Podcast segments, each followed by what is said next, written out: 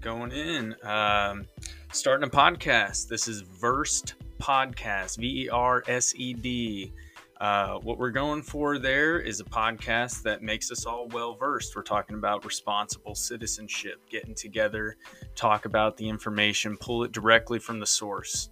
Um, the goal is to be objective, nonpartisan, um, unbiased, just looking at the facts, looking at the studies, and learning to think for ourselves. Um, reducing some of the polarization in our country, hopefully, and uh, just becoming better all around, responsible, informed citizens to make good decisions and improve the quality of our lives and, and those around us. So I'm Jacob McDonald. Um, and we're going to jump right in on the first topic um, is going to be abortion. So I, thought we'd start off going over a definition. What is abortion? Um, so a, an abortion can be defined as the termination of pregnancy by various means, including medical surgery, before the fetus is able to sustain independent life. Now, um, I thought this would be a great topic to tackle first. It's it's always one of our most, if not the most, divisive topic in the country. Um, with the new Supreme Court case coming out with Dobbs versus Jackson, we overturned Roe v. Wade. Um, and like I said, we're not here to take opinions or sides on that. I'm trying to uh, paint the picture, the whole picture, um, so that you know, I, I feel like we're all really entrenched in in whatever sides and, and blind party allegiance. And um, we struggle to think for ourselves and i really want to push back on that and try to stay as, as, objective as possible keep my own opinions out of it and just talk about what is the whole scope of what we're dealing with. Because there isn't um, always a comfortable easy answer especially in a topic like this. Um, uh, if you look into the supreme court cases uh, you know like they make it there for a reason. It is not just as easy as as hating and demonizing the other side. Um, you know, so so we gotta we gotta look at the the whole picture. So to talk about what that means, um, terminating a pregnancy, various means. So we're gonna kind of go over um, how how one might go about getting an abortion. Typically, the ways that that happens in our country, when that happens, who is typically um, the kind of person that is a candidate for that. What are those numbers? Uh, just so we can all get informed on what that really means and um, and what that looks like in our country, so that we can see all the facts and make an informed decision for ourselves. Because it, it's it's a real struggle. We're looking for the, the rights of a mother and the rights of a child and or an unborn fetus, um, whatever you know, however you decide to define that. So uh, I noticed that this definition specifically has before the fetus is able to sustain independent life. Um, that's a pretty traditionally accepted definition of abortion. Um, and that comes from prior to Roe v. Wade, the Supreme Court case that kind of was the precedent for legalizing abortion in America. Uh, it was traditionally viewed as as murder. So um, after that case, um, we kind of looked at uh, that definition of changing to if if the fetus, the unborn child, is able to sustain independent life, then that that that from Roe v. Wade, we kind of established what's called a viability line. Are they able to survive outside of the womb, with or without medical care? Um, so that's kind of the standard we've been going on for about the past 50 years. Um, so that standard viability line uh, has kind of changed with with medical research over the years. Typically, what we're looking at is um, pretty widely considered on both sides. That line of viability is going to be around 24 weeks. Uh, 24 weeks uh, for that for that unborn fetus to survive outside of the womb. Um, in so in Dobbs v. Jackson, what we were looking at, this is the the recent Supreme Court case that overturned Roe v. Wade. So um, the the case came out of a Mississippi law that is looking to ban abortions after 15 weeks, which obviously, as we just discussed, would significantly push back that 24 week viability line. That's kind of viewed as the standard for a compromise, or as close to a compromise as can be had between a pro-choice and a pro-life crowd of the rights of the mother and the rights of the child, the state's interest in both sides.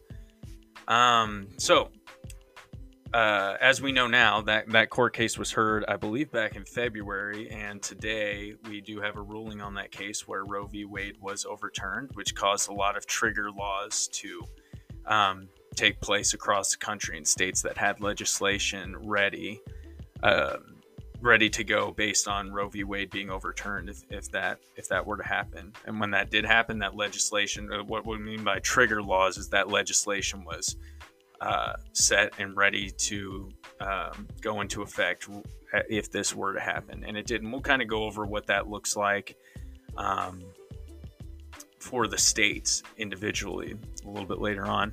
Um, one thing to point out at this point is, regardless of where you stand on this issue, uh, when you look at a world map and on a world scale of abortion, um, this is a really good chance to, to appreciate the country that we live in because when you're looking at uh, policies and procedures on abortion and, and many things you know we have a lot of countries where those rulings are widespread. On a federal level they kind of cover the entire country and it's kind of a blanket law. And in america you know so like each country across the world kind of be like one standard color of this is what abortion looks like in this country um, this is what the law generally is across the country in this country. And in America, uh, it's not one color. It's very striped um, and kind of splotchy because uh, we live in a country of freedom that's based on uh, a, you know the United States together. So when the Supreme Court does make a ruling, typically um, that ruling is kind of deciding a precedent and then pushing it back to the people, which is what is happening here. Like, like let's push it back to a local and the state level for people to be able to um, vote for their area and where they want to be. And um, you know that's something that we really should not overlook uh, as a great privilege for the country that we live in. That's that's a huge deal. Um, because you know if you don't agree with that law and you're in the midwest and, and you'd like to have an abortion you are you're free to go to the coast where they're very uh, very pro-choice and they provide a lot of abortion care. And in the med- midwest uh, it's different. So it, you, you can still be proud of our country and the people that live in it and have a voice and you know appreciate that that we provide as much freedom as possible on that level. So something to be proud of. Um, so how does how does abortion happen? So typically, uh, abortions are going to be happening in two main ways. Um, throughout this episode, I really don't want to get into exceptions. Um, that you know, usually when you hear an argument on abortions, people are going to be jumping straight to the exception, the, the minority case. Um, on either side, in pro-choice and pro-life, people will typically go for extreme hypotheticals. And we, I, I, think, for the sake of being informed and making our own decision, if you're more interested as we go through, I'm going to stick with the general topics that can be good talking points to have a working knowledge. Uh, to be able to go into a conversation with someone with and really stand, you know, know what you believe in and also have empathy for the other side and understand that, you know, try to put yourself in someone else's shoes. You know, if you know what position you're on or what position you think you're on right now and as you become more informed you know regardless of whether or not you agree with it can you still respect and love that person? Can i put myself in their shoes and see okay how can i get curious? How can i get empathetic? Where are they coming from with this? So um, abortions uh, a lot of a lot of abortions now are, hap- are, are medication abortions. In the year 2000 um, abortion pills were legalized in america by the fda um, and the generally accepted standard is that medication abortions are safe to use until about 10 weeks into pregnancy, according to the FDA.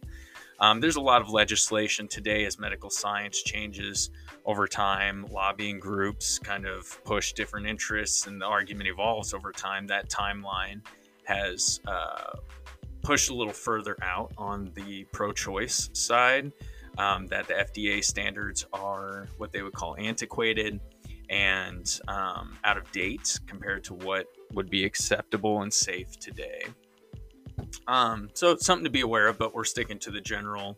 You know, you got to understand that like whatever data we have, you know, data is always going to be prone to error. Um, but it's what we have to go off of. So, you know, until we have a better system, this is the data that we have. This is what's been approved by the FDA is medication abortion safe to use up until 10 weeks into the pregnancy. What that medication abortion is, is um, most effectively a two pill combination, one called mifepristone, which taken first blocks the hormones that support a pregnancy. Your body's producing hormones to support that pregnancy it gets those blocked off so that it, it will terminate the pregnancy. And secondly, being misoprostol, which then causes the uterus to empty. Um, fetus, unborn child, and I, I think I'm just going to keep going back and forth between the two terms there to, to respect both sides of the argument, stay as objective as possible here. Um, so that's kind of what that looks like uh, from an FDA standard um, and, and, early on it's important to note that, and we're going to get into this a little bit later.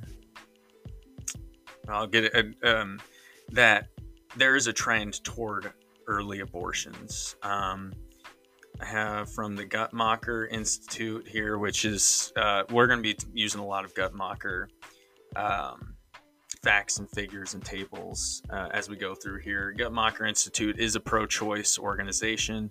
They fight very hard for, for women's rights in this area.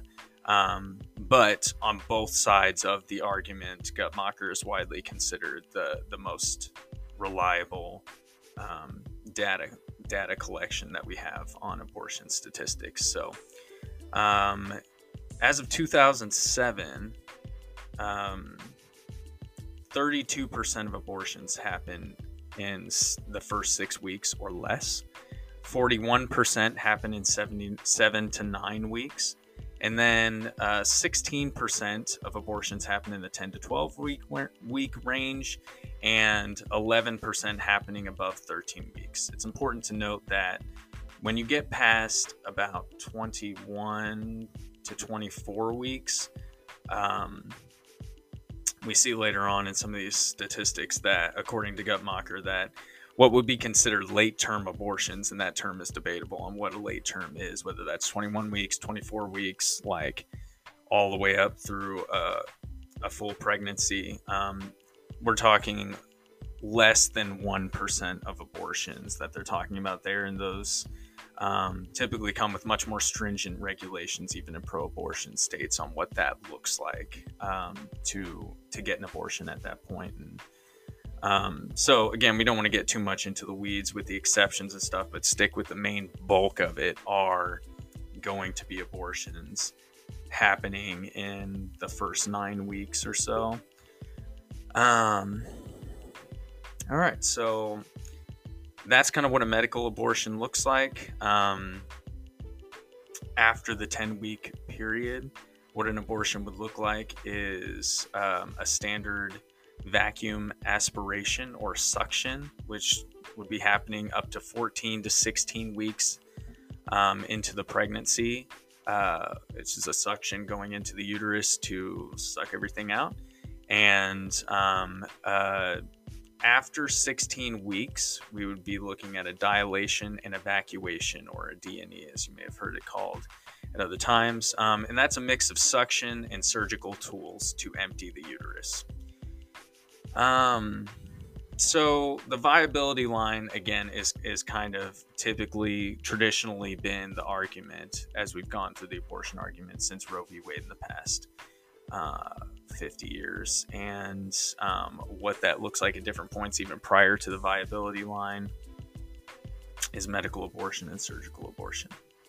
Uh, the Guttmacher Institute, like we've talked about, is uh, they pull data about every three years on this. Um, abortion is at a pretty historic low. Um, so, however, you want to take that as far as the evolution of abortion laws, state to state, and on a federal level since Roe v. Wade. Um, let me pull up the graph here. I believe since 1973, um, when we started collecting data on uh, and Roe v. Wade was passed, we were looking at uh, roughly about 600,000 to 700,000 abortions uh, annually in America, and then kind of peaking around the early 80s, around one and a half million, 1.6, and today, as of the most recently collected data in 2020, we're we are under a million in America. I believe it's about 960,000 according according to Guttmacher Institute. So, um, however you want to take that data, it is going down. And um, this year, that was overturned, and a lot of those trigger laws took effect in different states. So we'll see what effect that has as new data is collected on abortion. All right, so um, we've gone over what an abortion is, viability. Uh, let's see. Can we get into? Uh, let's let's see if we can get into who gets abortions. Um, so data is usually collected on women ages 15 to 44. Those are the average childbearing years. That's where most of the data is going to be collected because that's where most of the abortions are going to be happening. Um, so let's see for people who have been getting abortions in 2020, 46 states reported data to the CDC in 2020 that the majority of women who had abortions, 57% of them were in their 20s, while about 3 in 10 or 31% were in their 30s. Teens ages 13 to 19 accounted for 8% of those who had abortions, while women in their 40s accounted for 4%. Um, so, just to kind of wrap up those statistics there, the vast majority are going to be women uh, in their 20s at 57%. Then the next biggest block of abortions happening of women in their 30s at 31%. Teens 13 to 19 accounting for 8%. Women in the 40s accounting for 4 uh, the vast majority of women who had abortions in 2020 were unmarried at 86%, while married women accounted for 14%. Um, so, uh, and, and racially speaking, 39% of all women who had abortions in 2020 were non Hispanic blacks, 33% were non Hispanic whites, 20% were Hispanic, 7% were other races and ethnicities. Um, so let's look here. The vast majority of abortions occur during the first trimester of a pregnancy, as we already went over.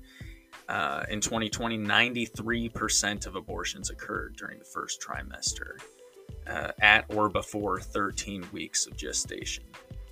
So again, you know, like if you want to look more into the details, it's not that we want to exclude the uh, exaggerate hypotheticals or, or even you know the tragic real life cases that are the exception. I'm not trying to cheapen that at all but what you know i think an argument in middle ground is going to be better found in the the general population and the bulk of you know how can we get on the same page of of where's the majority of it happening.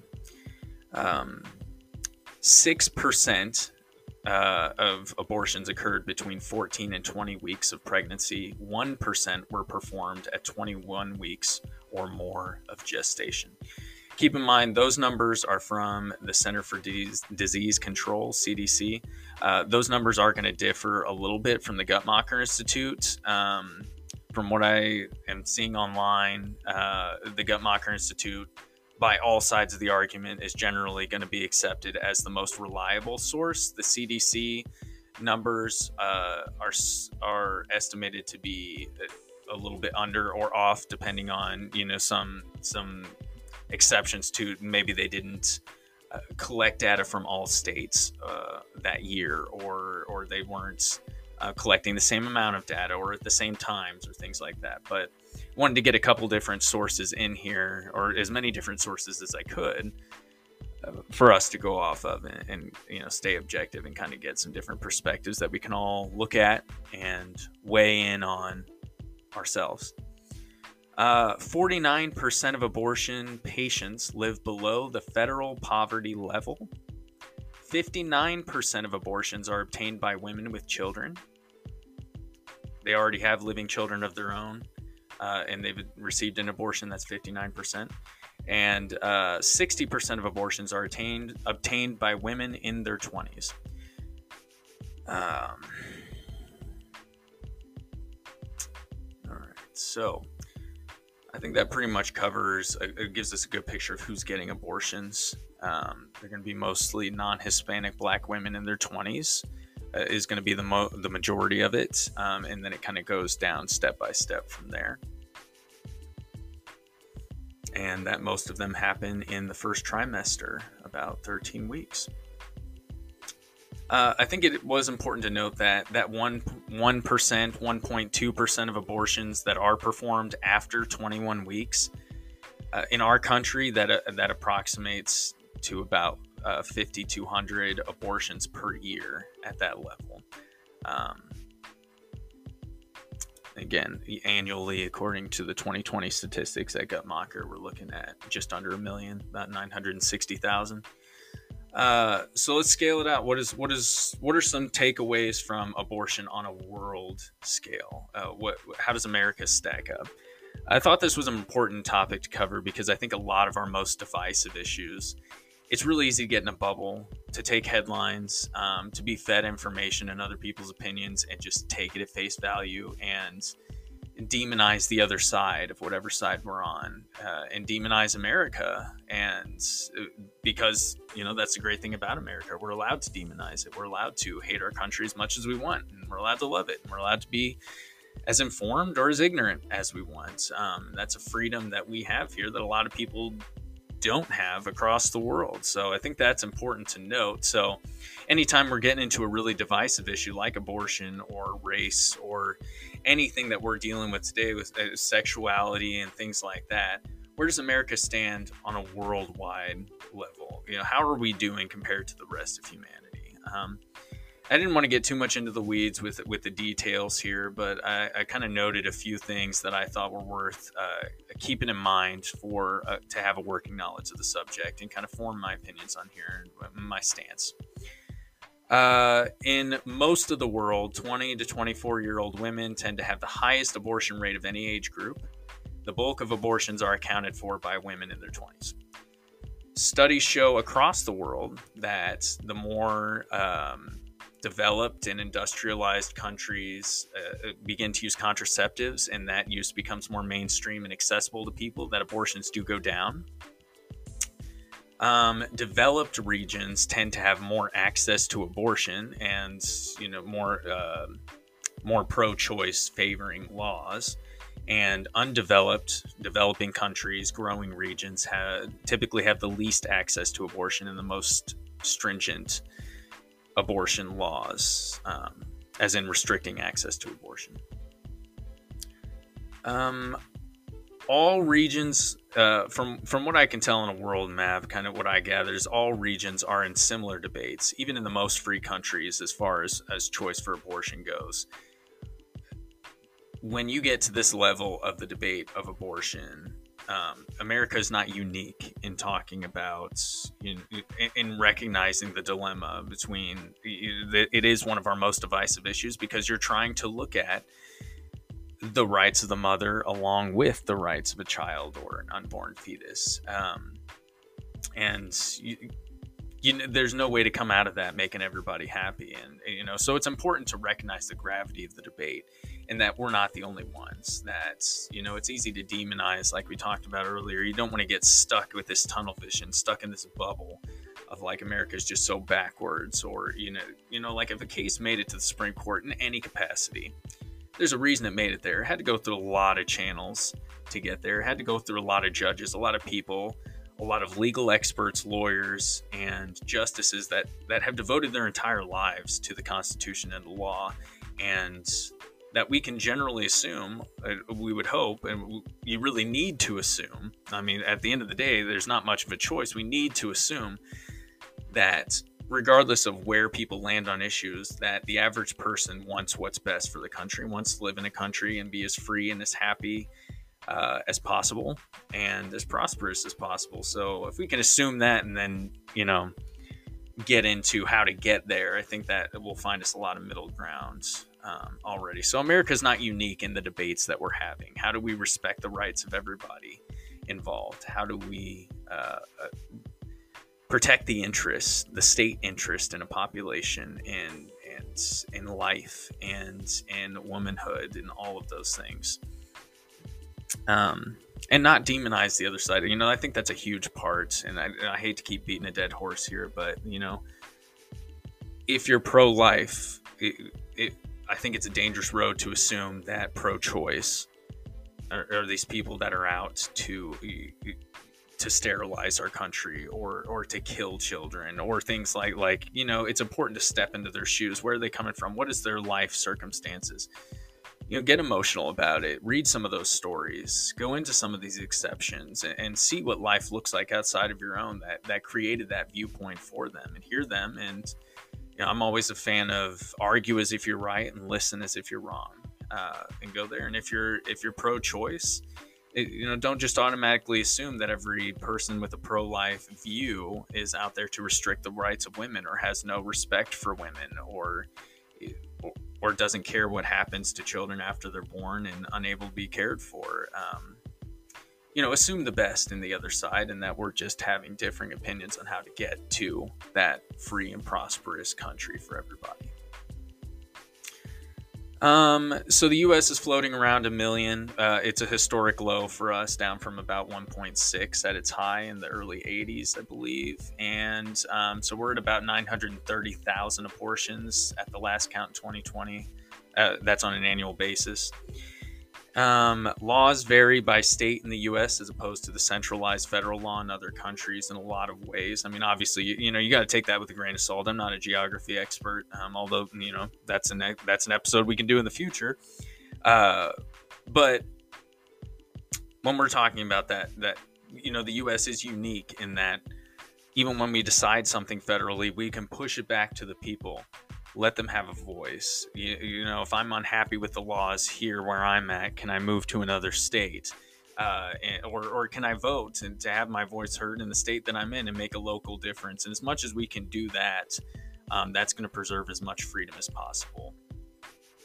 And it's something to be proud of that we've achieved that. You know, democracy is a dangerous experiment, and uh, I think many consider it a miracle that we've made it this long, and I think that's something to be really proud of also. So, uh, and finally, on a world stage, U.S. comes in around 15th uh, as far as countries in the world on uh, highest rates of, of completed legal abortions that are being measured uh, across the planet. Um, obviously, different countries have different populations. This is data based on how many legal completed abortions uh, happened per 1,000 women in a country. Um, and across all countries where that's being measured, US comes in around 15th right now as of 2020. So, um, and now I wanted to kind of scale it back away from the world perspective and into our local perspective. How does it affect us? Uh, I can't go into every state. Um, I'm from Missouri, so I wanted to at least uh, go over, you know, what does abortion law look like now uh, in the in the wake of, of Dobbs v. Jackson overturning Roe v. Wade. Uh, what does life in Missouri look like um, in relation to this subject? So, can we have a working knowledge of this? Can we be knowledgeable about the position we have and and talk about it and be empathetic about it? And if you'd like more information on on your state, again, I'd recommend the Guttmacher Institute. Google it; their their website will give you about all the information you want. Um, they are very pro-choice, so if that's not your position, um, you know, just take the data and and try to skip some of the commentary, or or you know, do yourself a favor and expose yourself to that commentary and, and challenge your views and your perspectives and and and see how how how it shapes and molds you as as a person. I think that's very important. You know, do you really have a successful view if you haven't challenged it? Do you really have a conclusion or a stance if you've just followed it blindly and not done the research for yourself? Um, and that's not to disrespect your truth or, or, or where you're at, but you know if if if that's a strong truth and that's something that that is worth investing in is something that you believe in you should know the whole picture and the whole perspective and you should never i think it's a grave mistake and it uh, it, it, it deeply cheapens any of these issues. Like they're divisive for a reason. So you know I, I don't like to throw hate and i don't like to support people that are throwing hate. And now i'm i like on anything because i think it simplifies it. I mean in a free country we're not a theocracy. We're not a dictatorship. We are a free country where, you know, for as much as possible, you're free to live your life how you see fit. Um, and we want to retain that because I want to be able